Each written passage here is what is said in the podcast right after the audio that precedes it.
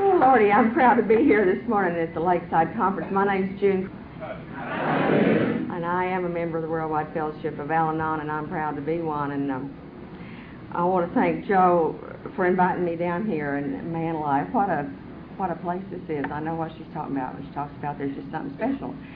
I get to go to a few places, and uh, I believe this is going to be right on top of my list. And and I want to tell you all that um, I got down there in my room and it just reeked of Kay. I just knew she'd been in there. She had that bed just right, and them towels were just laying there in that little sack she had on my bed in case I left anything behind. And sure enough, I did. And and uh, my little old uh, Marilyn came got me, and uh, I never had had this happen before. We drove out of that airport in Dallas, and she handed me a road map, and she said, "Help me out of here." And Lord, I didn't. but we got here and we had a, we had a good time in uh, getting down here and then I got down here and, and got my soul just fed last night when that Marie got up here and talked and and then again this morning with Richard and and you know when I was a little girl I was right my grandma and them all went to church down at a hard shell Baptist church primitive Baptist church where there was foot washing and shouting and, but I'm going to tell y'all right now, that's the first time I ever heard a bunch of people crack up laughing during prayer meeting. And I, and I thought, ain't it nice that we serve a God that uh, is comfortable with us and we can be comfortable with Him if we do. And I'm mighty happy to see old Bill because he just introduced himself to me, and I thought when she said that, good grief, you know, something terrible's happened here. And, and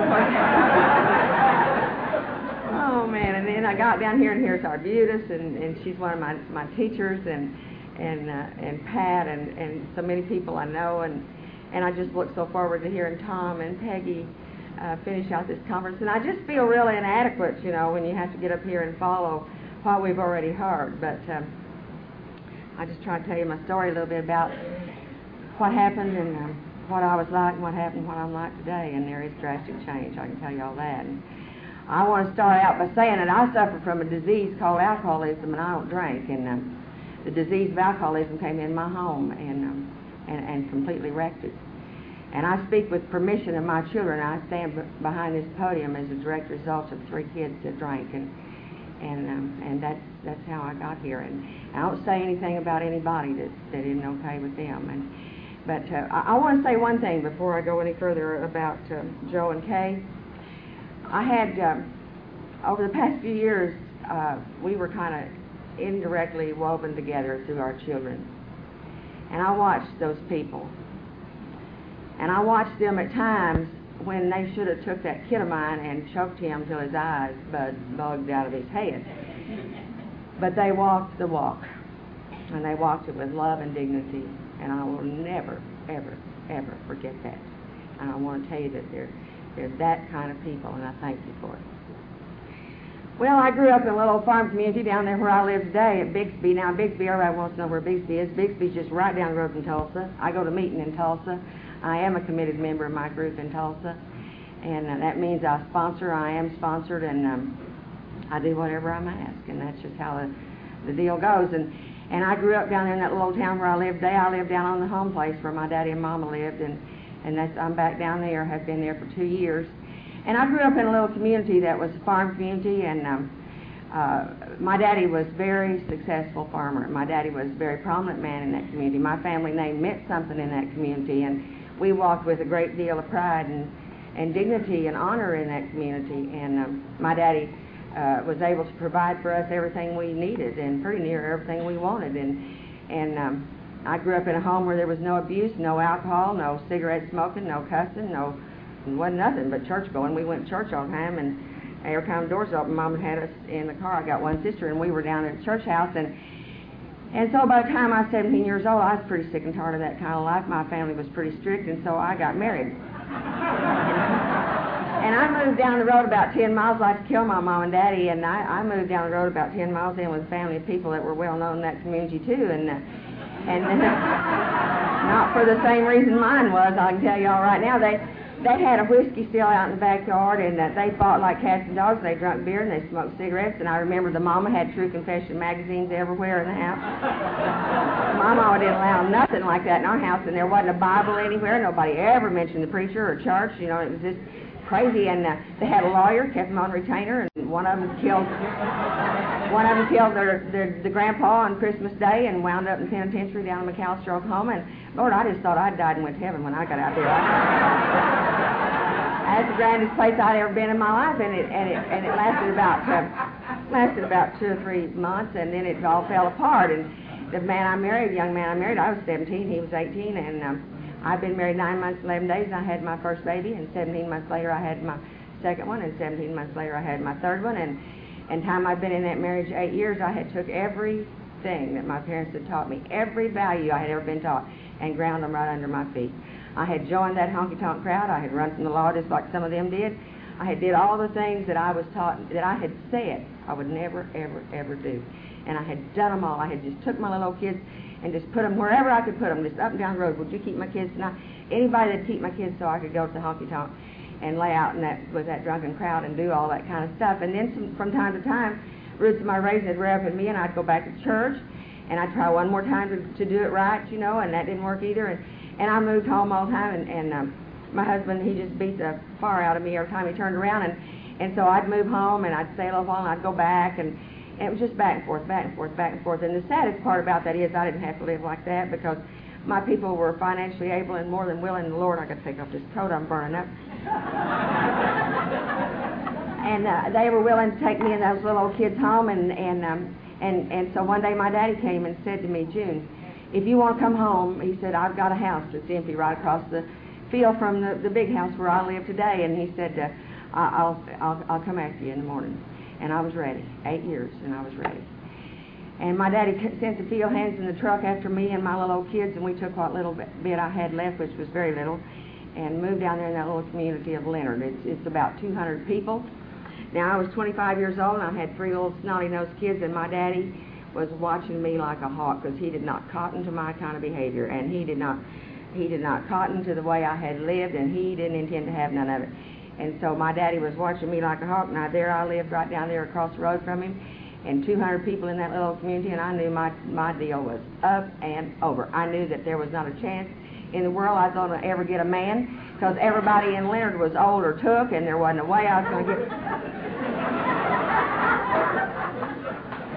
My daddy didn't believe in women working. He believed in uh, a man taking care of the women, and he was from the old school. And besides all that, I, what I'd have done, I didn't have any high school education. I had no skills. I had no education. So my daddy come to me and said, I'm going to give you a job, and your job is stay home take care of your kids, and I'm going to put money in the bank for you.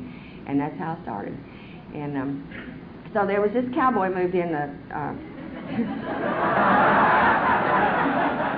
he, he moved in this section over from where we lived, and uh, Lord, I tell you right now, he was cute singing, and he still is today. And uh, he he filled them little wranglers out just exactly right, and, and he wore that boot and, and boots and that hat, and and he, and uh, and so. Um, what I do in order to get to see him, I'd put the milk can in the trunk of, the, of Mama's old car, and I'd haul water from Carl's well, and and everybody Leonard was hauling water from our well. But I told my daddy that it made better coffee and tea, and Carl's water did. So I haul water back and forth, and we'd wave and talk a little bit. And then Pat and Mike, that was my little ones and my little boys, and and they were riding horses all the time. You know, we was country folks, and everybody rides horses in the country, and and they rode horses over to where Carl was. He was training horses for a living, and um, so that's kind of how the acquaintance struck up. And then one day uh, good Lord stepped in and did something for me that I couldn't do for myself. And uh, he, Mike went out there and set our yard on fire. And when you down there at Leonard, down at Leonard, if you get your yard on fire, well, what you had to do was you, had, and still today, you got to go call it the neighbors. Neighbors calls the next neighbor, so on and on it goes. And you get here they all come with a pickup and a tow sack and a, and a bucket of water, and they beat the fire out. And I don't know if y'all know anything about that. Not that's how we do it. You do, don't you? Yeah. And so, lo and behold, that little cowboy came to help beat that fire out, and I was out there just helping beat the fire out, you know. And and uh, so then about uh, time, a little bit of time went by, and I'd known him about three months, and um, we never had a date or nothing like that. And and he called me up one night about 11 o'clock, and I never will forget it. And and he said, I need to come down there and talk to you. And I said, Well, Lord, you better hide your car because Daddy will run you off he catches you down here at 11 o'clock at night. so he, he hid his car around behind the house, and uh, and he come in. He'd been in a wedding, and uh, he was all shined up, and and I just crawled up out of the bed and, and um, put on my jeans and an old T-shirt, and I had my hair rolled up in them brushy rollers and put a thing down over it, you know. And uh, and so I sat down on the couch to see what he wanted. And uh, and he said, you know what, June, I've come down here to ask you if you'll marry me. And I said, yeah.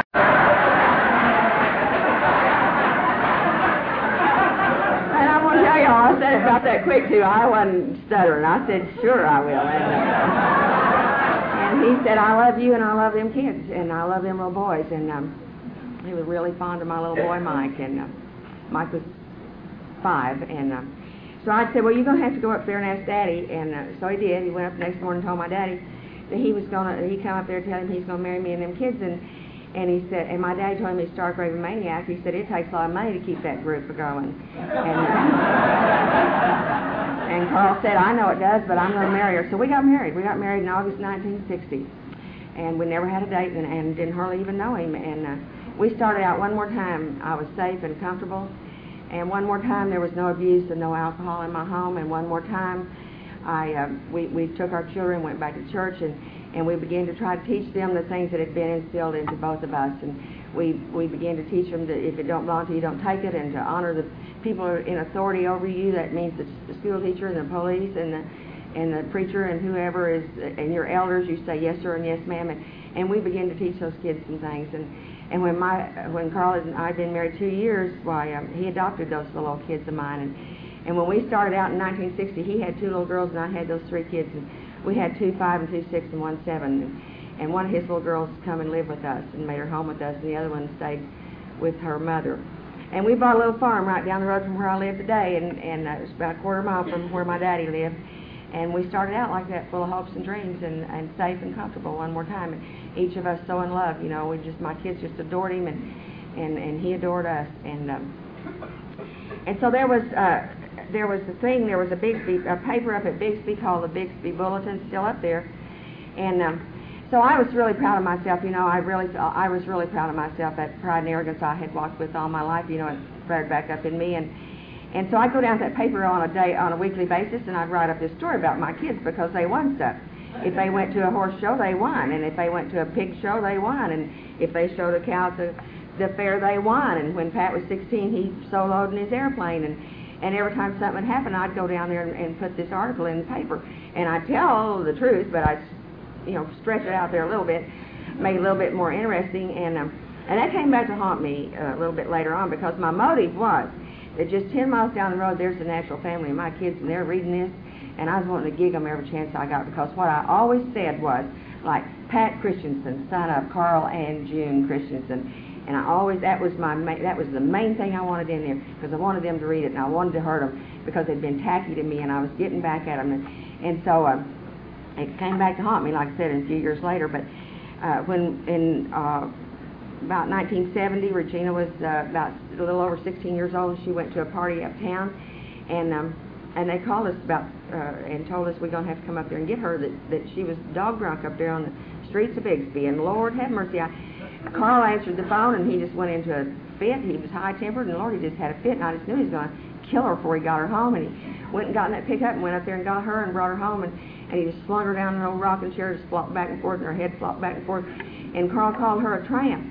And um, and something happened to me that night and it and it, and it settled right down deep in my gut and it and over the years I come to know what that was, but I didn't know it then and and it was this resentment that was beginning to build and because see, there'd been some things going on at the schoolhouse, and they, Pat, you know, the kids. Well, Pat, he'd fly that airplane up there and landed at the schoolhouse and take kids for a ride, and the, the principal called and said we're going to have to put a stop to that, and, and I wouldn't tell Carl, and they were getting kicked out of school, and I wouldn't tell Carl, and I was setting up a pattern of of covering up for my kids and not telling Carl, and and I never did. I never did just come right out and tell them to lie, but I'd say things like maybe we are not just we just start not saying things to your daddy, and man, they sure didn't want to, so that we just didn't say anything. And and um, and so Carl, when he called her that tramp, that that that something happened to me, and and I started a pattern of something that stayed with me till I come to you, and long after I came to you, and and that was to find somebody to blame, and and it was him, it was Carl, and um, uh, I blamed that man. Lord, I blamed that man for a long, long, long time for many, many things, and everything that went wrong. It was his fault. And in my heart, I'd say things like, if he was their real daddy, he wouldn't act like that. And if he was their real daddy, he'd do it differently. And and and I just, I just blamed him. I just blamed him till it was just unmerciful how I blamed that poor old Carl. And and so that was the first uh, little incident we had, and um, and then she went on. We she went on at Miami, up close to the Missouri state line up there that Richard was talking about this morning. Went to college, and um, and she came home in the summer of 1971. And She moved in an apartment in Tulsa, and uh, so about two o'clock in the morning, uh, the phone rang, and it was the law, and they said they had her up there in the Tulsa County Jail, and they had her locked up on a drug possession, and. Uh, so me and Carl, we got uh, Pat up and asked him if he knew anything about that, and he said no. And uh, so about five o'clock, they, they knocked on the door and they got Pat, and um, they went out there and and uh, Carl had bought Pat a brand new little Camaro, and and because uh, Pat had worked like a field hand all those years, and we had not paid wages, and that was Carl's way of thanking him and paying him back. And he bought him this brand new car, and I'll never forget watching them go out there and take the screwdrivers and stuff and begin to unscrew things I didn't even know were there, and and they drug out this stuff, and and uh, so they got both my kids locked up in Tulsa County Jail in the summer of 1971 on a drug charge, and um, and that Bixby Bulletin came out, and the Bixby Bulletin said. Pat and Regina Christensen, son and daughter of Carl and June Christensen, have been arrested and are being held in Tulsa County Jail on a drug possession charge. And um, and I hadn't been the one that took that news to that paper, and I haven't. I don't read that paper today. It's still up there in my grocery store, and I just pass it by because I. It's happy. 1971, a little farm community like ours, a family like ours, we were the first family that that had happened to, and we hung our head in, in shame and disgrace. And um, we went up and got my daddy because all my life my daddy had been able to fix things with money, and and I could be big pregnant or bad beat up, and my daddy'd lay that money in my hand, and I'd feel a little bit better for a little while, and and my daddy'd buy me a new car if he felt sorry for me, and my daddy'd fix my house, and he'd fix, fix, fix it. He always fixed me with money, and and I knew my daddy could fix this thing, and so went and got my mom and daddy, and, and we went up to the Tulsa County Courthouse to get those kids out of that jam. And um, so now Carl, I I told Carl how to act uh, all the time, and uh, I told him how to act that morning when we started up there, and I said, now don't you go up there and act ugly and and stomp around in them boots and and embarrass me in front of mom and daddy because I didn't want people to know how we were. And see, it, it was it wasn't important. What was important to me was what you all thought we were. And, and, and we were so well thought of that we stood in Washington, D.C. one year and received an award that said we were Farm Family of the Year. And there was a lot of crazy stuff going on down in our house. And, and I dressed us up just right, and we, we rode in the right kind of car, and we rode the right kind of horses, and we went to the right kind of horse shows, and we went to the right church, and we, we did everything just right, and we looked good when we stepped out, and that was the thing that was most important in my mind, was what you all thought we were. And we were not anything like I was making us look like we were. We were not anything. Each of us by that time was beginning to be so sick in our own way, and none of us could see. None of us could see. So Carl went up there and acted ugly, just like I knew what he did. he just stomped around in them boots, and, and Carl, he, he, my husband is, um, he's a great man, and, and he's a, he's a ranch, redneck ranch cowboy. He don't own a pair of shoes. It's boots, jeans, good hat, and a good coat and that's his marrying clothes, his burying clothes, his court clothes, his work clothes, his Sunday clothes. That's all he's got. So he went up there, and there he was, just up there, just stomping around in them boots and them little old wranglers, and I just killed him. Acted ugly in front of mom and daddy, and I had, then I had to get between folks, you know, started that stuff. So we got him out of that jam, and we sent Pat and my uh, Pat and Regina and Sammy, that was Carl's little girl. We sent them on back to college, and we moved we had by that time we had by that time bought a ranch down in Okmulgee County and um, about 20 miles further south from where I live today. And we bought that ranch purely for, with the notion of uh, speculating on it. And uh, and we were we were so disgraced and so ashamed and that we moved because we couldn't face the folks uh, again. And we moved down there. We got one kid left at home, and that's Mike. And um, and our life um, things really began to fall apart and fall apart fast when we got down there. Mike was offshore on horses all the time and rodeo and big time and and he was beginning to do some things he ought not do, and, and drinking and drugging was.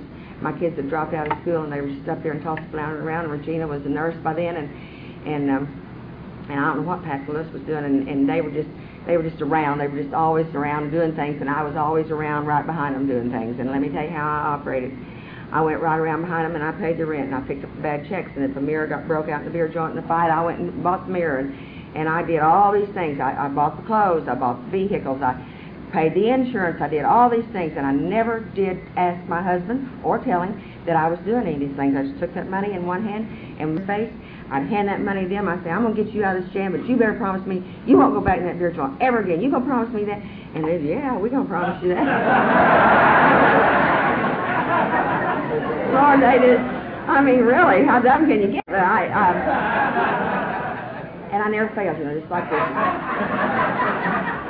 I just made them promise me, made them promise me. And, and what I know about that today is my kids did not set out with the intent to do harm. You know, I don't think there's a fella in this room that sets out with the intent to do harm no more than I did. I didn't set out to do the damage that I did.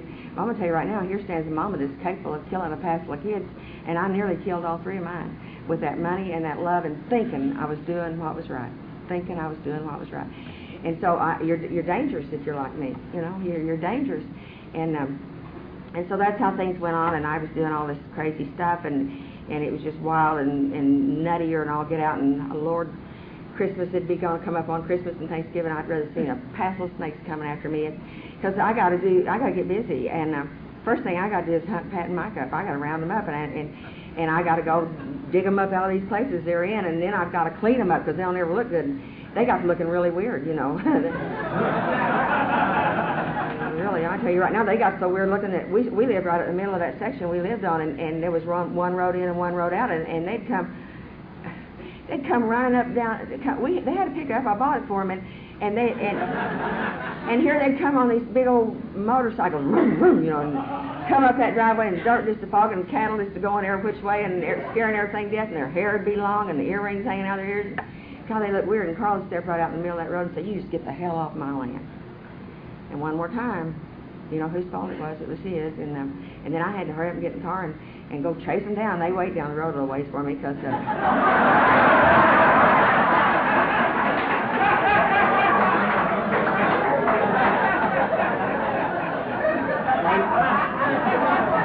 They knew I was coming, and um, and I'd have that money in my finger, and boy, here we'd go through the same old deal again, you know. And um, but it'd come up those holidays, and, it, and Lord, it was bad time because I had to go find them, had to clean them up, you know, and then I had to be their personal shopper because I knew they wasn't ever going to get out and buy a present for their daddy.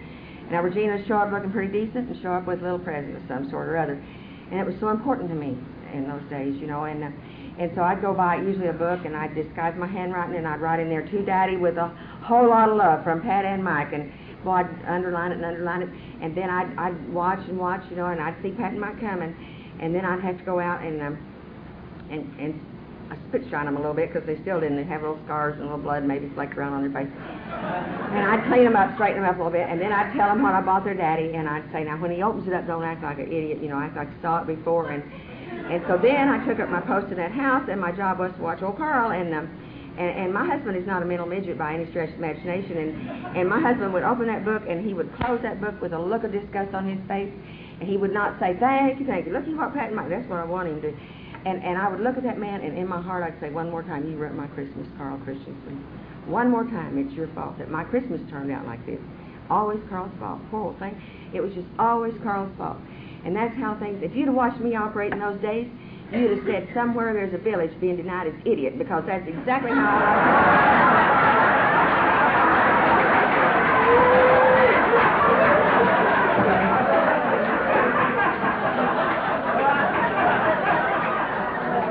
That's. That's exactly how I went. You know, I just went like a crazy person. That, that Mikey called me up one time. He was up here in Tulsa in an old house, and he said, I'm going to shoot myself. And I said, well, don't shoot yourself till I get there. Wait on me. So I got my pocketbook and my money, and I got my car, and I went fast as I could up 21st and Lewis up here in Tulsa. And one more time, I got my money in one hand and my finger like this, and I said, how much money would it take to get you not to shoot yourself, Mike? And he priced it, and I paid him, and it worked because he.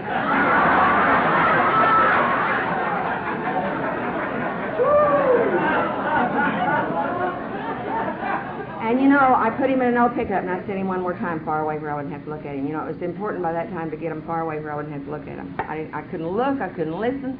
You know, Carl would say things to me like, June, if you want to sit around with your head in the sand, you go right ahead. But those kids are drugging and they're drinking, they ain't coming on this farm. And one more time, I didn't like Carl for that. And the television would come on and talk about drugs and alcohol, and I couldn't look. I could not look at what was going on in my family, the destruction that was going on in my family. And this man that I absolutely adored when I married him, by now we're living in a thing like nothingness. The, the, ar- there was no arguing, there was no nothing. we we ran steers for a living. We ran about 1,500 steers a year, and, and we we rode horses on a daily basis. We get saddle them horses and and and work that that ranch. And we did that like partners, and we talked about every aspect of our life except those kids, and don't mention one of them because he did not see it like I told him how to see it, and he wouldn't understand what I was trying to tell him, and I never knew how to act when I was right. And sometimes I knew I was right, and Carl wouldn't act right, and so I just kept pounding on him and pounding on him and pounding on him, trying to make him understand it my way. And Carl didn't give an inch. He didn't give an inch, and he still didn't today. And so that was I decided what I'd do. I'd get Pat out. Uh, I'd get him join up in the army, and I'd send him off to the army, and, and they'd straighten his rear end out. And so I sent him off, and and they he well he didn't do very good in the army, and they they kept him about two years, and they sent him home with a letter that said he had a, a heroin addiction. I never forget the day that I got that news, and I got out on my knees in my bedroom, and I began to pray to my God, and I prayed like this: Lord, if you'll do this, I'll do that. And if you'll do this, I won't never do that no more. Because see, I allowed his house. That somewhere down the line, my God was punishing me for the way I'd lived when I knew I was living wrong. Those eight years when I was. See, I didn't know there was anything wrong with the way I was living now. I'd cleaned my act up, and and I wasn't walking and, and doing the things I had done in that eight years. I didn't know there was anything wrong with the way I was living to that that day. And so that's how I prayed. And and so I got this notion that if uh, I knew it was going to get terrible because it was just terrible when my kids and Carl was all around. You know, boy, it was bad. And so I just knew if I could get in the hospital. And so I went up to my doctor, who's a good friend of ours, and I said, Tommy, if you could just put me in a hospital on this day and just keep me eight days, because that's all that Pat was going to be home. And I said, if you could just keep me eight days and just run some tests on me, because I think I'm really sick. And Tom was a good friend of ours, and Mike had shot himself in the leg in a drunken stupor about a week prior to that. And Tom had doctored him, and so he knew what was going on in my house. And, and so he'd say things to me like, June, do we need to talk about some things that's going on down on that ranch? And I'd say, no, no, everything's fine down there. You know, just I'm sick. Well, Lord, I was sick. I had a great old big ulcer. I had heart. I was taking heart medication. I'd had two back surgeries. I weighed about 100 pounds. I I, uh, I was buying things like crazy. I was trying to fix up this, fix up that, trying to fix myself. I was hiding in a dark spot in my bedroom and laying in there and sleeping for hours and hours on end. I was hiding the telephone at night so it wouldn't ring, so I wouldn't have to hear the news from a drunken kid, and I wouldn't have to hear Carl's reaction from a drunken kid. And I was, yeah, that's sick. That's just real sick. And I'd say, no, no, no, nothing wrong with me. You know, I was just and so that's uh, so Tom put me in there, and they run a whole bunch of tests on me because I knew I'd be safe up there. Because I knew Pat, I, I knew there wasn't a way in the world that they was going to come up there and act ugly over the bed of a dying woman, and I and I. so I, that's where I piled up up there in the hospital, and Tom ran all those tests. He didn't find nothing wrong. But while I was up there, I got really, I got to thinking, my mind, you know, and so I got, I got Pat and Mike a job out in Calipatria, California, and I sent them out there uh, one more time far away from me where I wouldn't have to look. And uh, but but they they didn't they didn't keep them out there very long. They said it made a difference where I sent them boys. They sent them back. It, wife sent them back, army sent them back, job sent them back. They always sent them back to me. And I had to one more time figure out what I was going to do with them. And uh, Regina, she's uh, by that time unemployable, and she's uh, had gone from nursing to uh, slinging uh, drinks behind a bar in, a, in an old joint up there in Tulsa. And she got where she couldn't even do that because she's drinking all the time and she's just laying up there in a, in an apartment with with some man and um, so it was really crazy I can tell you that around my house. It was just really um, it was sad state of affairs. And while Pat was out there in California he got married and he brought a wife home. So I got one more thing to take care of. I got to take care of the wife. I got to do things he, and, and pretty soon a couple of years went by and I had a little girl and I got one more thing to take care of. And and it was just woe is me. You know I just have all these things to take care of. I got to take care of all these things. I buy the clothes for the kid and the wife and the ice box and the television or whatever she needed. Got to buy for her so she'll stay put and stay there with Pat. And Pat by that time was flying spray planes for a living, and um, it was crazier than all get out. And Mike had gone up into Ohio. He'd I'd sent him back up there again, and he'd gone back up there, and and from time to time my mom and daddy would go up there to see him, and and it was just terrible how he was living, and his drinking and drugging had just progressed to the the bottom, and and so. Um, one night we were down there on that ranch, and one night the phone rang, and it was about 11 o'clock, and I picked up that phone, and it was Mike, and and he sounded really good, you know, and and he said, "Mama, I got good news for you. I got good news to tell you." He said, "There was a man come up here to see me today, and uh, and he said, I I've been down on my knees, and and and the Lord has saved my soul and called me to preach, and I'm going to be a preacher." And now Mike had told me when he was 15 years old that he felt a very strong calling to preach And he said, I tell you what I did, Mama. I told the Lord if he wanted a preacher in our bunch, he could get Pat. I didn't want to be a preacher. And so he said, Mama, I'm going to go up there at that Bible college. And I said, uh, Well, you can't do that. You know, I wasn't my idea, so I didn't allow how you could do it. And I said, I said, Well, you can't do that, Mike. You, you didn't graduate out of high school because see, Mike was standing in, in the Okmulgee County Jail the day his class graduated. And he said, Yeah, I will. And, and he went up there and he told him his story. He took the test that was necessary and he went to that Bible college and he became a preacher.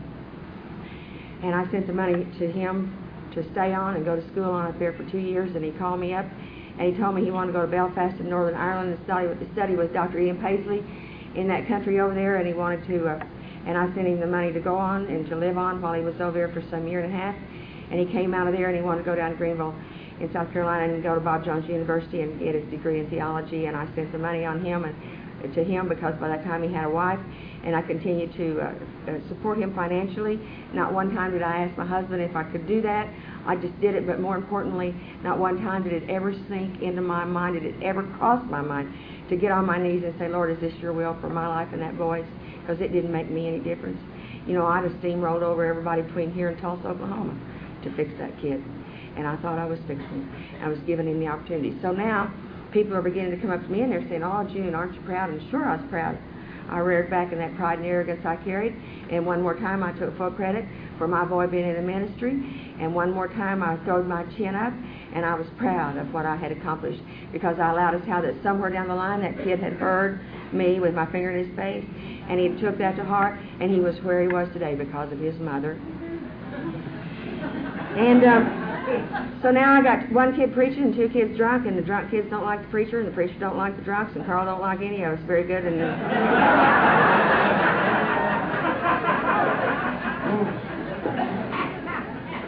so, so things are not a heck of a lot uh, different. And, and I heard Marie talk last night, and I appreciated some of the things she talked about because I know that she talked about how how things fall apart sometimes when you get in recovery in these programs. Don't make any difference if you're in Al-Anon or AA and how things fall apart and how you don't have to give up. And of course, and, and I, I appreciated that so much, that message that she gave to, to all of us, and especially to the newcomers that think sometimes this gets to be a bed of roses when we get in here. But this was long before I got here, but let me tell you something.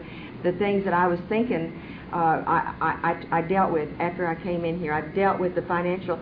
We we were on that ranch and we were proud of that ranch. We were proud of that ranch and we were we had a beautiful place down there and the interest went up, the steer market went down, and oil prices went to pot and and everything went crazy and and we got in a bind. And we had to move off that ranch, and we had to sell that place in order to pay off for what we owed, and we owed a lot of money, and we didn't have very much left when we got out of that jam. And we was able to buy five little acres and a little house up on the highway toward Tulsa, and I carried a resentment in my heart long after I came to you all. And because of the principle of this program, I was able to rid myself of that resentment I carried against that man. Because one more time, it was Carl's fault that we were in that shape. And one more time, I resented Carl for for us having to move and, and change our lifestyle. We were we were dragging horses up and down the highway from California to Florida. A lot of times up here in Fort Worth, we were having the time of our life, and we didn't get to do that anymore. And I resented that man for that, and you all helped me with that, and I maybe can tell you about it later. I don't know. But anyway, we moved up to the highway, and, and we were building a little place for our horses, and and we heard it was a Sunday afternoon, and we heard that spray plane coming, and and we stepped out of the barn, and my husband looked up and he said, "Lord June, that's that Pat, and he's going to kill himself. He's drunk." And I looked at him and I said, I don't know how in the world you know that. He's up there and you're down here. Now, how do you know he's drunk? And he said, Oh, June, I've watched him too many times, and he's drunk and he's going to kill himself. And at 9 o'clock that night, that phone rang, and it was Pat. And Pat said, Mama, I need help. Well, he sure called the right feller because I was ready. I was always armed with helpful information on anything you needed. And besides all that, my daughter had married into a family of people in Tulsa where the daddy had drunk for many, many years, and he joined up with something called Alcoholics Anonymous and, and went to a treatment center up Tulsa. And I knew about that. And so when Pat asked me for help, well, I, immediately my mind went to clicking, and I said, I'll tell you what, Pat. His wife had kicked him out. And, he, and I said, you go on down to our granddaddy's tonight, and I'll get you tomorrow. And I never forget my husband looking at me when I hung that phone up, and he said, June, what was that about? And I said, nothing. It was nothing. Because, see, I didn't want to, I couldn't even talk to Carl about this deal. It was, I don't know if y'all understand it or not, but Lord, surely somebody in here does. I couldn't talk because I knew we wouldn't agree, and I didn't want to go there. I Just didn't want to do that day. And so I didn't tell Carl. Next day, I got up, went down to his granddaddy's, and I got that kid. and I called his wife, and I said, now you get up and you get dressed and you go, and you look good, and we're going to go and we're going to take Patrick Lewis up to a treatment center in Tulsa. I'd already called up there and made arrangements, and of course I got to clean Pat up. I don't want him going up there. I mean, he did not look fit to join Alcoholics Anonymous or anything. and I, I, I knew that. I knew that. I thought that day. So we, I cleaned him up, you know, and took him by the house, put on the best he had. We took him up there on 71st Memorial and parked in front of the barber shop. And I stood front and she stood at the back so he wouldn't escape and took him in there and made him cut his hair so he'd look good. And then I put him in the car and I, and I proceeded to tell them what to tell them people when they got in there. See, I wanted those people to know that we were Farm Family of the Year. And I wanted them to know that there wasn't anything, I don't know what happened here about this kid, but there's something happened here and y'all are going to help him out. And so just in case they didn't get it right, I went in there with them. And, uh, and I started flopping my lip and, and talking to those people, and they stood there and listened to me for about five minutes and dismissed me and told me I did not need to come back. And so I went home, and I did not tell Carl that he could go up there. I just went home, and um, and so I want to tell y'all something. My boy fell into a treatment center that at that particular time in Tulsa was notorious for talking big book and talking AA. And my boy fell in that bunch of people. And, it, and it's just kind of like what Marie was talking about last night. One of my favorite parts in that big book, his pick struck gold, Marie. Because he fell in there with a bunch of people that told him that he had to go to Alcoholics Anonymous. And they not only told him that, they told him where he had to go. And he had to go out to the old West Side group, toughest old group in Tulsa. And he got out there and they assigned him a sponsor. And his old sponsor was an old man named Leo that had been around this program for many, many years. And Leo was not one bit impressed that that kid's granddaddy had a lot of money, and he was not one bit impressed with that kid could fly an airplane, and he was not one bit impressed that this was the kid of the farm family of the year. Leo, Leo knew something that that kid didn't know, and he knew how to stay sober. And he said, "I'm going to tell you something, kids. You stay green and grow, and you stay with me, and you'll be sober. You can live a sober and useful life." And on the 29th day of March this past year, I handed that boy a 15-year chip. Thank God for Alcoholics Anonymous.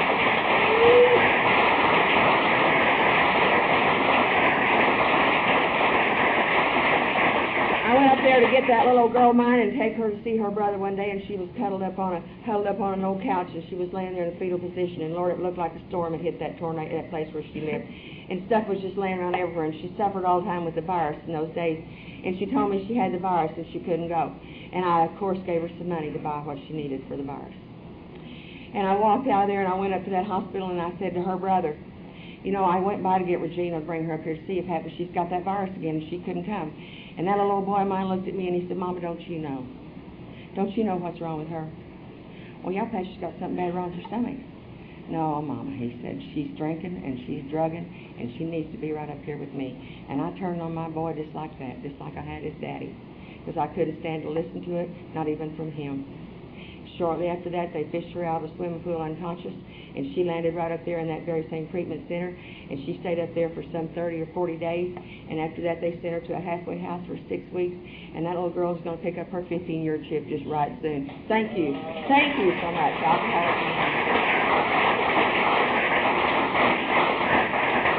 Not one word that came out of this mother's mouth sobered my kids up. Not one dollar that came out of this mother's hand did anything but dadgum near kill my kids. My kids came to you for the help, and that's where they got it, and that's where they stay, and that's where they'll stay as long as they hold their hands out, they'll be sober. And as long as they reach out to that man that needs help, that wet grunt, as long as they do that, they'll stay sober. And that's where my kids are today, and I am so ever grateful to you. Well, first thing my kids did, they bought me a big book and told me how to read it.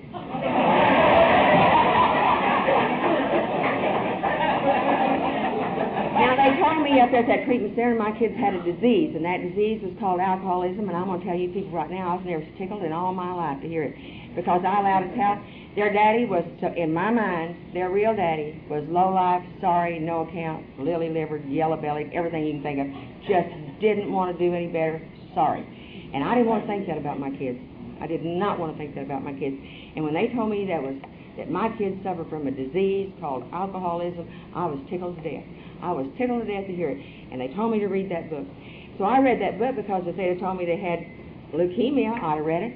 I needed to understand something about this disease. So I sat down and began to read that book. Now,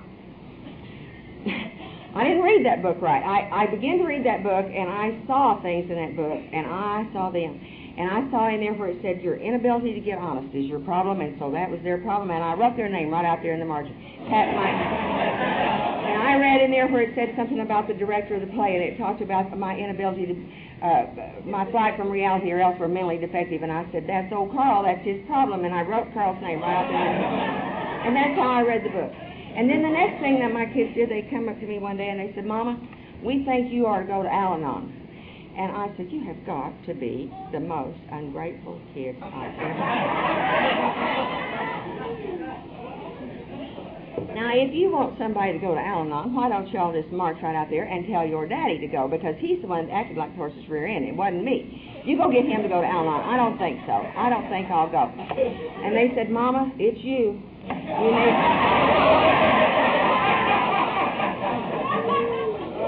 You need to go down to Okmulgee, which was about 20 miles from where I was living. You need to go down to Okmulgee. There's a woman down there, and her name's Ramona, and she'll help you if you'll go down there. And I said, I don't think so. No, I don't think so.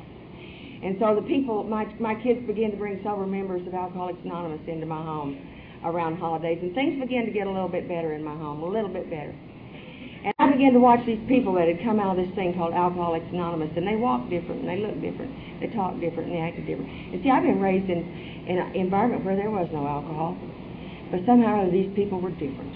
They were different. And I wished I drank so I could join you, but I didn't and I couldn't. And so I just thought, well, it's just wonderful to have them around. And I'm going to tell y'all right now, there began to come a healing in my home. There began to come a healing in my home, but I'll tell you right now, people, it did not come like that. And it didn't come when someone walked up and said, I'm sure sorry. But see, I'm sorry didn't cut it no more with us. I'm sorry had been said too many times. You know, when the healing began, began to come between the daddy and those children was when he sat back and watched and they began to walk different and talk different and act different and do different. And they began to honor commitments. And they began to make up for things they'd done. They began to make amends and try to pay back old debts. And they began to do the things that the principles of this program teaches. See, if nothing changes, nothing changes. And they began to change. And that's where the healing began to take place in my home. And that's how it started. And it was a slow, slow process. My children had been in this program some three years, and I picked up the phone one day and called up in Marietta, Ohio, where my boy was preaching. And I asked about Mike because I hadn't heard from him in a couple of weeks. And the preacher told me, June, I'm real sorry to have to tell you this, but that boy's drunk again, and he's been drunk for some two weeks. There'd been a disappointment come to Mike, and I don't know what happened, but he crawled right back in that bottle, just exactly like he crawled out, only he was worse. And I thought, Lord have mercy, I got to try to keep a secret of a drunk preacher. Now, how in the world am I to do that? And I didn't know what in the world to do, and this was on Saturday. And I, of course, I did not tell anybody. And on Sunday morning, my daddy came to my house on Sunday morning and brought coffee or brought donuts for us to have before we went to church. And, and as my daddy walked in, I passed out and I couldn't talk and I couldn't breathe. And they rushed me up to the hospital, gasping for breath and looking like I was going to die for sure. And it scared my daddy so bad he called Pat. By that time, Pat was down in Fort Smith, Arkansas. And and he called Regina. She was in Tulsa. And he said, I think your mama's dying. Y'all better come. And they worked with me all day long in that hospital. And one more time, when they would ask me if there was any way I could help them, if there was any way I could tell them, I'd just shake my head no. No. And by the end of the day, they had me where I could talk and I could breathe, and they took me home. And Carl took me back in the bedroom, laid me down on the bed, and Pat come back there and shut the door and sat down beside me. And he took my hand in his and he said, Mama, you won't tell me what's wrong with you? And I shook my head, no. It's Mike, isn't it, Mama? Yeah. How'd you know? Oh, he said, Mama, we could see it coming. And I know today what he's talking about. Because, you know, you can take people like me, it don't make any difference what program you're in. But if you watch them pretty closely, if you watch pretty closely, you can see that relapse coming before it happens. You can see them walk different, talk different, get with a different group give up their good ways and, and start doing and you know something's fixing to happen. And my children, my sober children had watched this preacher boy and they knew something was wrong with him. They knew there were some things that weren't right with him. And so they were not one bit surprised when that shoe fell and he was drunk. And so Pat went down the hill to my sister and he got money from my sister to get on an airplane and go the next day to Columbus, Ohio and get that boy and put him in a treatment center. And he called that battery of preachers that was in that little fundamental Baptist church up there. And he said, now I want to tell you folks something. I'm coming after Mike And I believe in the concept of alcoholism. I'm a member of Alcoholics Anonymous, and I, be- I believe in that disease. And and if you all don't believe in it and you're not going to help me, don't you get in my way, because I'm coming to get him. And they said to him, "We'll be there, and we'll pick you up at the airport, and we'll go with you, and we'll help you." And they did. They went and helped him. And they took that kid and they put him in that treatment center up there in Columbus, and he only stayed a couple of weeks. And he came out there and he was drunk all over again. And his little wife, Kathy, she called me and she said, June, maybe if we could come home. So I sent her a plane ticket for him to come home. And they came in, it was somewhere around, I don't remember, in the 1st of August or something like that. And, and it was terrible two weeks for me because I was scared to death. You know, I was absolutely terrified that he was going to get drunk and, and shame us all right in front of mom and daddy and Carl and everybody. Everybody was going to know. I was just terrified. And somehow or other, the poor old thing managed to stay sober for that two weeks. And the day arrived that I could take that kid one more time and send him far away from me where I didn't have to look. And I put him on the plane up there in that airport that day, him and his little wife. And I walked back out in that airport and I leaned up against the wall and I just slithered to the floor. And I sat there with my head on my knees and I sobbed just like I'd put a corpse on that plane that day. Because somehow in my heart, I knew the gig was up. Somehow in my heart, I knew that I didn't have the power and my daddy didn't have the money to fix what was wrong with my boy. I don't know how I knew it, but I knew it. I did not surrender that day, but I knew. And that little girl of mine, she came running down the corridor of that airport and she sat with me some two or three hours that day and she said, Mama, this is where you're going to be willing and you're going to be ready to go to that little Al-Anon group down there in Okmulgee and you're going to hunt up Ramona and you're going to learn about surrender and you're going to learn about release. And she was right. You know, my little sober kids took me by the hand and they began to teach me the precious lessons that the people of Alcoholics Anonymous had taught to them. And so on Tuesday night, I walked into my first Al-Anon meeting. And I'm going to tell you all right now, I went in there for two things and two things only. I wanted to sober up a kid and make a man mind, and if I could get that done, I'd have the world by the tail. That's all I went for. I went in there, and, and I was not one bit tickled to be there. Not one bit tickled where this had took me. I did not know that what kind of a person I really was. I did not realize that I went in there full of soul sickness, spiritually dry, black-hearted, self-righteous, arrogant, blaming, doing all these things that I had no notion I was doing. I had no notion I was doing that. And I sat there with that snarl on my face that night, and Ramona wasn't there. And she'd been off speaking somewhere, and I didn't know where she was. And I sat there that night with my chin up and my head reared back, thinking I did not belong here. And those people just asked me to do two things. Just be willing to be teachable, they said, June, and be open-minded. Just be willing to be teachable and be open-minded. And so I left there that night and I drove home and I said to myself, I'm not going back down there. I'm different than those people. They don't understand about people like me. They don't have a kid that was a preacher that's now drunk. So why I need to go down there and try to get help from them? But I went I went the next morning and I told Regina I'm not going back down there. And that little girl with her finger in her my face said to me, Mama, would you just give it six weeks? Just give it six weeks. And that was in August of 1987, and I haven't been gone since. I've been back down there at those little meetings ever since I walked in but I did not go willingly, I'm here to tell you. Now, my two sober kids took me in October down on Fountainhead, down there at the lake, to our Oklahoma State Con- Al-Anon conference. And, and um, we got down there, and I, I, I was looking at how everybody was dressed. I was looking at every, you know, and wanting to make sure I measured up and, and all that kind of stuff. You know, it's just one more time, it was important how we looked. And um, so I walked in there, and there was a woman stood up behind a podium like this, and her name was Sue Drum. And Sue Drum laid down some things for me that day that I'll never shall forget, and I never will. I never forget how she said it. She said, "If there's no recovery at home, there's no recovery, and you've got to learn to say you could be right." So armed with that bit of information, I went home from that conference, all knowing, all knowledgeable. You know, I got it all. I knew it wouldn't take old Carl long, and sure enough, it didn't. And he said something that vexed me right real good, and I looked square up in Carl's eyes, and I said, "You know, Carl." You could be right. And poor old Carl, his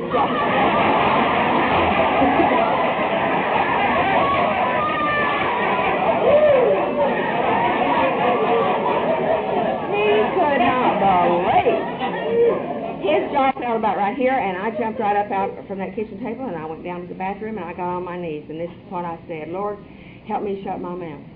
Now, prior to that, my prayer would have been, now, Lord, if you'll shut his mouth long enough, I'm going to march right out there and tell him what it is I know you want me to tell him. Because somehow or other, I felt like that that was my job. And so that's how I started this journey, and I began to go, and I got my sponsor, and my sponsor was Ramona. And I went down there. I got to walk with Ramona for three years. It's where I first met Tom. And and I met so many people. It, it became so valuable in my life. You know, Ramona knew she was dying, and she she wasn't going to be here long. She had to work fast with me, and she had to put me in contact with people like Arbutus and and on and on that I would stay co- close to and learn from. And, and and so the first thing Ramona did, Ramona gave to me what was given to her. And what was given to Ramona was the big book of Alcoholics Anonymous and the 12 and 12 of AA, coupled with the books, what very few there were when she came here, of Al Anon. And she walked me through my steps on those books. And she told me to get on my knees on a daily basis and, and say that third step prayer. And I began to do the things that she began to tell me to do, and things began to get better. And she told me to pick that book up and go back and read it and see if somewhere in that book of that big book of Alcoholics Anonymous I could not see something that I could relate to. And I have become a student of that book, and I'm proud to say that because I see a lot of things in that book that I can identify with. You know, I had to go back and I had to take old Carl's name off that page where it said in full flight from reality or else for mentally defective. That was me. You know, that was me. I had to go back and take off the names of my children when it talked about lying because I had lied and cheated and connived and done all these things all those years. And I had to get honest about that. I had to, I had to get on my knees and do that third step prayer. I had to I had to read the chapter on acceptance. I had to read I had to read every night what to do when you go to bed and every morning what to do when you get up. And those are the things that she taught me to do. And coupled with the Al-Anon literature and the, the ODAT book and those books, I started my recovery. And I'm going to tell you all right now, Carl Christensen will be forever indebted to,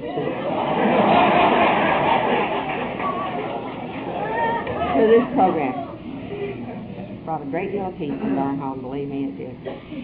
So I'd been in this program about four years. Mike got sober for a little while, and um, and he moved home from Ohio, and he brought his wife with him. They moved down the road a little ways from us, and he stayed sober uh, about another year, I guess. And then, you know, I I saw that disease call him. You know, Beverly back there, she talks about that a lot about the disease calling her boy, and I saw that disease call my boy, and I watched him one more time go out and, and, and pick it up and do it all over again. And, and it was absolutely a heartbreaking time for me because Mike, he's he's my funniest kid, and you know when he's sober, you know he's fun, and and and gosh, he'd he'd come home and we'd drink coffee and we'd he'd rope me with a rope and he'd squirt me with the water hose and we'd do the chores and we'd die laughing. We'd lay down in the grass and roll around and laugh and talk about how wonderful it was for Mike to be sober. And, and Mike would talk about the big book to me and everything was good. And then he called and and he went and. Uh, by that time, he was behind two or three back operations, and he moved up Tulsa, and he was taking a lot of pills, and and he was crazier than all get out, and it was just nuts. And and and people were telling me what to do, and I thought I was doing.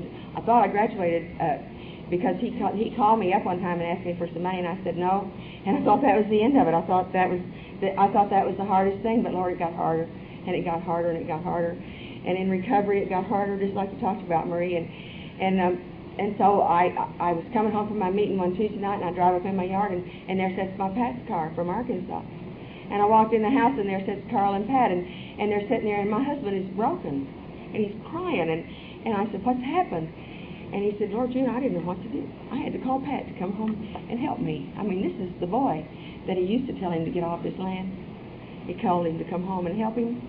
He said, it's Mike, he's going to die, and I don't know how to, I don't know what to do. And I one more time took it back. And I said, oh, wait, don't, don't worry. I'm going up there tomorrow. I've been thinking, and I'm going to go get him, and I'm going to fix him. I know how to fix him. I'm going to bring him home, and I'm going to fix him. And my Pat looked at me and his finger in my face like I'd taught him so well. and he said, Mama, don't you know by now God don't need you meddling around in his business? Don't you know by now God's got people to deal with, Mike, and you ain't it? You leave that boy alone. Don't you go back up there and mess with him. Don't you go mess with Mike. You leave him alone. And I said, he's going to die. And he said, he very well may. He very well may. Everybody that walks through these doors don't get well, and everybody that walks through these doors don't live. And he very well may. But you don't have to be the one that's responsible for it. You leave him alone. And on and on in the night we talked. And I started down the hall to my bedroom, and I looked back at my husband, sitting there on the floor and a boy right in front of him on the floor and the tears literally falling and flowing. And I saw for the first time what I had done to that man. For the first time, on my knees, every morning, just like Ramona said, praying for the release from my self-will, I saw what I had done. I was I was into myself so bad at four years in this program that I did not know there was another soul on that place that was hurting.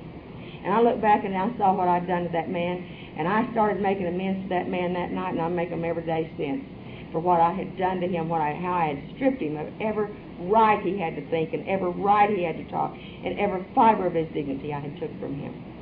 And I had lied and lied and lied to this man as if he was a bumbling idiot and couldn't figure out what I was doing. It was terrible. And I began to make my amends and I began to, to grow stronger in this program. And I was able to go to Tulsa the next morning and leave my boy up there because God put a miracle in my life that day. A man came walking my, my path that I hadn't seen in years that I knew was a member of Alcoholics Anonymous. And he sat down and he shared with me the, the things that, that I needed to hear. And he prayed with me and I was able to leave town and leave him alone.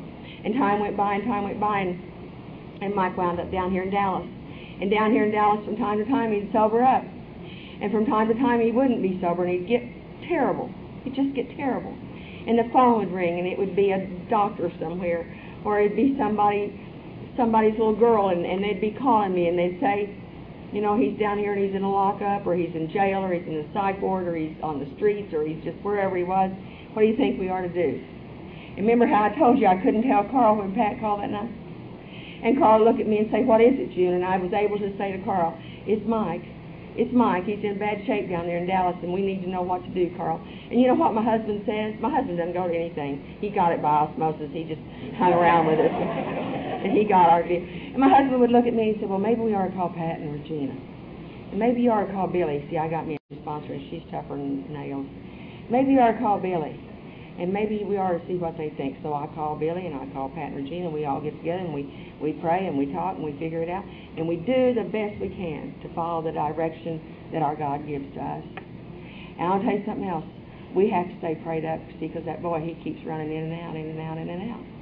And we can't wait till that shoe falls to start praying because that ain't gonna cut it. We got to pray on a daily basis for the will, the knowledge of God's will for our life, and the power to carry it out. But see, I, I believe I'm a good, upstanding, committed member of Al-Anon, but I'm a mama first, and I love that kid. Like I heard Tom say one night, like Peter loved the Lord. I love that boy. I absolutely adore him, and it tears my heart out to see the waste. And I want to go get him. I walked buck naked back to Tulsa this morning if it'd save him. And I want to go get him, and it takes everything I've got to leave him lay in the street and I don't have it. And if I turn loose of you and I stay off my knees very long at a time, I don't have it. My power and my strength come from my God and from you people, and I know that. And I fight this deal as fervently as any alcoholic in this room ever fought to stay sober because I don't want to kill my boy. See? And sometimes I don't even want to look at him. You know?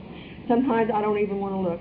And when I finally was able to turn my boy completely loose, completely loose, was when I could not stand the pain of suffering anymore. When I could not stand to look into those empty, empty eyes and watch that staggering foot walk across the floor. When I could not go any longer to that jail, when I could not look any longer in a mental institution, when I could not do those things, I turned my boy over to my God. It took that much for me. And so this past year was a very, very painful year for me because Mike literally wound up on the streets of Tulsa. Much of the time he was locked up somewhere in an institution or in a jailhouse. But he laid on the streets up there. And I never forget one day, he called me in my office and he said, Mama, could you come for me? I'm up here on the street. And I was getting ready to go up there in Missouri, Tom, where Tom and I spoke together at a conference. And I got up just like that, and I went and got that boy. And we got in the car. I picked him up off the street, and he was dirty. And we got in the car, and there were no promises. There was none, none of this. There were two people sitting there with their spirits literally dashed by the disease of alcoholism. And I took him, and I didn't know if it was right or wrong. But I took him to an old motel out on the east side of town, and I paid his rent for two nights. And I laid a $20 bill in the room. And I left there, and the next morning I got on a plane and went to Springfield. And my heart was absolutely crushed, and my, my spirit was crushed. And I remember looking out of that airplane and, and saying, Lord, I never wanted to travel. Never in my wildest imagination did I ever, ever think of coming to places like this and speaking to people like you. This is not something I solicited. And Lord, I wonder why you're sending me. I'm physically sick, my heart is sick, and I wonder why. And I got there that weekend and I, I sat and I listened one more time to especially to Tom because I'd heard him many times. But something happened to me that weekend, and I knew the answer. I knew that that was God's way of taking care of me. See, God sends me to places like this for me because I need to come here and listen to Marie and Peggy and Richard and Tom and, and be around all you people and watch you and watch the fun that we had this morning with the parade and Joe and everybody. I need to be around you kind of people because one more time this hope rises up in my heart. And one more time, I'm restored. And I know that there is a miracle out there somewhere. My boy, just hang on. You know, I know it's there. I know it's there. And so that's why, that's what I knew that weekend when I left there. And I was able to go back home and I was able to continue on this walk. You know, my God does these things for me on a daily basis.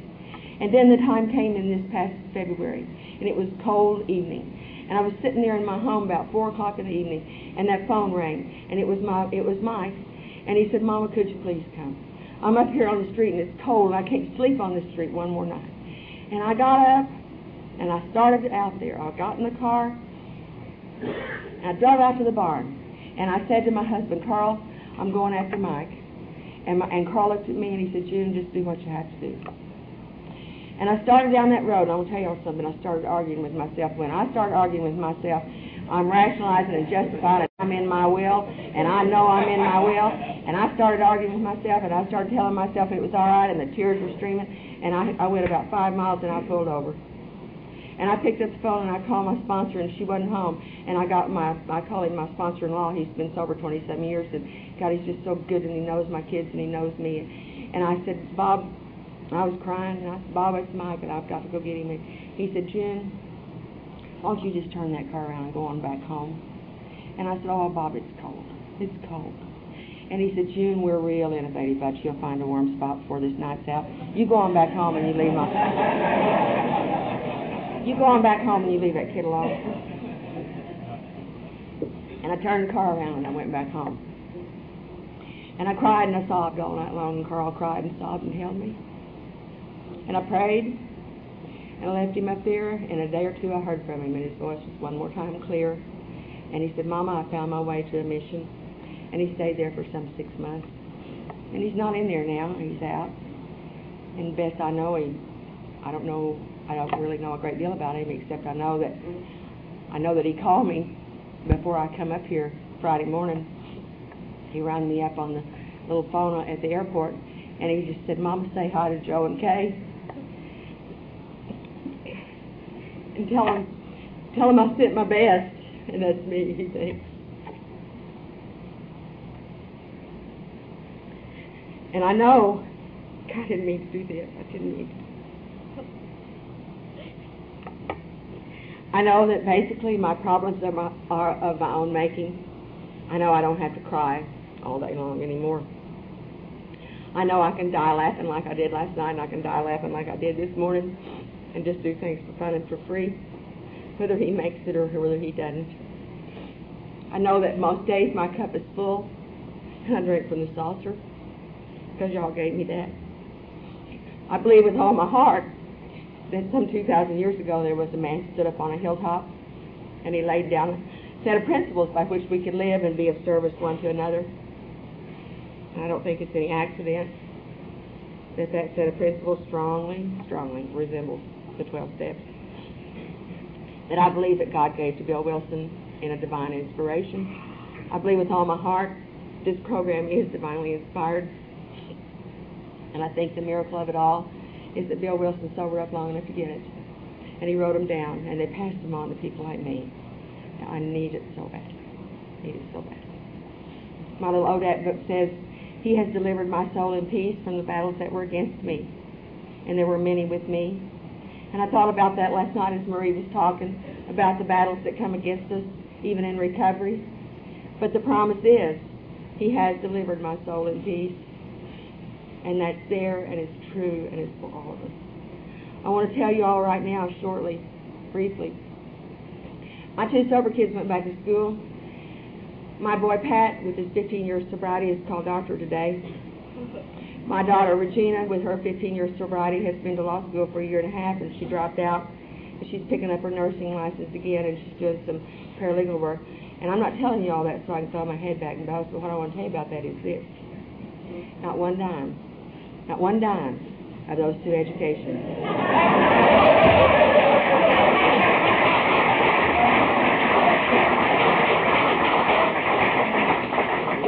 Supported my children in the only way I knew I must, and that was on my knees, asking for God's perfect will for their life and thanking Him for it. Because, see, it's really important to thank God for what you're asking for, because He's going to answer your prayers. It may not be how you want it, but He's going to. You just have to always remember to thank Him for the answer, because you're going to get it. Me and Carl, we're sweethearts again. We celebrated 39 years of marriage the 11th day of August this year another one of our miracles that this program's given us. We have a blessed unity in our home today, and when Mike comes home from time to time, even if he's been off on a drunk, he, uh, you know, Carl, he don't cotton too much to that, some of that stuff Mike does, but, but you know, I don't tell Carl how to act anymore, and that worried me for a while because I thought Carl still needed my instructions from time to time. Al-Anon told me to mind my own business, but I to tell you right now, I didn't do that right off the bat. I, it took me a while to learn to do that, and uh, I'm still learning. But I don't tell Carl how to act anymore when when Mike comes home, and and so all through the spring, you know, my I'd go, Mike would come home, I'd run up and get him from the Salvation Army when they'd let him loose, and and I'd bring him down to the house, and him and his daddy. I couldn't have I couldn't have planned it any better. This probably don't mean nothing to y'all, but they track gophers, you know, out in our yard all the time, and it was just they just loved it and they just had the best time and and I just sat back and I just look at it and I learned that lesson one more time that my job is to just pray and ask God to come and speak to Carl just the same way He's spoken to me and spoken to the others in my, our lives. And so that's what I try to do. You know, John the Indian was one of my very favorite speakers, and, and he said he said that one time in his talk. You know, just because someone don't act like you want them to act, or think like you want to think, or talk like you want to think, does not mean they don't love. It means you don't understand. So pray to understand.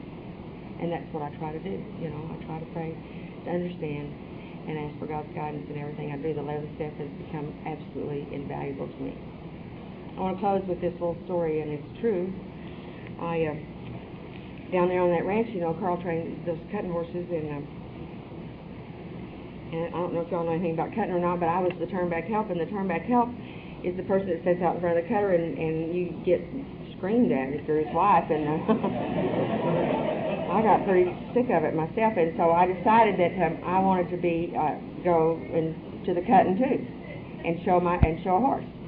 So Carl bought me this mare, and she was well trained mare, and and so I had, of course, I had the spurs and the saddle and the chaps and the hat and boots and the whole nine yards. And then Carl sent me down to Tecumseh, Oklahoma, where there was an old man that lived down there. And, dear friend of ours named Mr. Pat Patterson. Mr. Pat was champion cutting horse man many, many times all over the United States.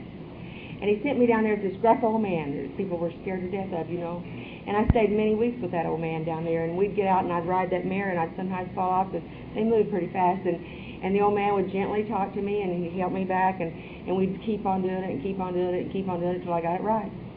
And the day came, you know, it was time for me to go and show my mare, and I went over to Shawnee, Oklahoma. That was my first show. And I was terrified. I was scared to death that she'd throw me off and embarrass me right there in front of everybody, and and and it might hurt me, but more than anything, embarrass my pride. And so, I and, and so the old teacher, old Mr. Pat, he showed up, and there he was. He rode up to me and and he said, "Now, June, I've come to help you." And he said, "Me," and I hear. He said, "Now, now you can do this deal really good." Now at the cutting, there's two men set out here, and that's the turnback help, and there's a man sits on either side, and that's the, the herd holder. And they sat there to keep that herd from swarming out on you once you got your cow cut and you're riding out in there to cut your cow. And they talk to you. And Mr. Pat said, Now, June, you can do real good. You can ride this mare. Now, here's what I want you to do. I want you to scrooch way down in there on that saddle. You take a deep seat, get out on your pockets, and relax. Get hold of that horn. And give that mare her head, and let her work. Now, don't try to help that mare. You give her her head, and you let her work. You trust that mare. You let her work. And if you're gonna, if you'll just listen, I'm gonna be right over here in this corner, and I'm gonna talk you through it. And Lord, I thought about that one day. And I said to myself, you know, that's the deal. My God says, June, I have given you the best set of tools known to man, and that's these, the big book and these outline books we carry. And I've sent you to the old masters, that's all y'all. And, and you can do this deal. What you need to do, June, is relax and don't try to help me. I can do the deal myself. Let me alone. Let me do the deal. And if you'll just listen to me, I'll talk you through it. And he comes into my heart and he talks me through it every day. But he doesn't come in uninvited. See, first I have to ask him. He comes in and he talks me through it. And because he talks me through it, I no longer have to lie down in that fear. I can now lie down in faith. I no longer have to walk in pride and arrogance and self-righteousness. I can walk in humility and gratitude for where I've been and what's still ahead of me and the people I get to do it with. Thank you all and God bless you.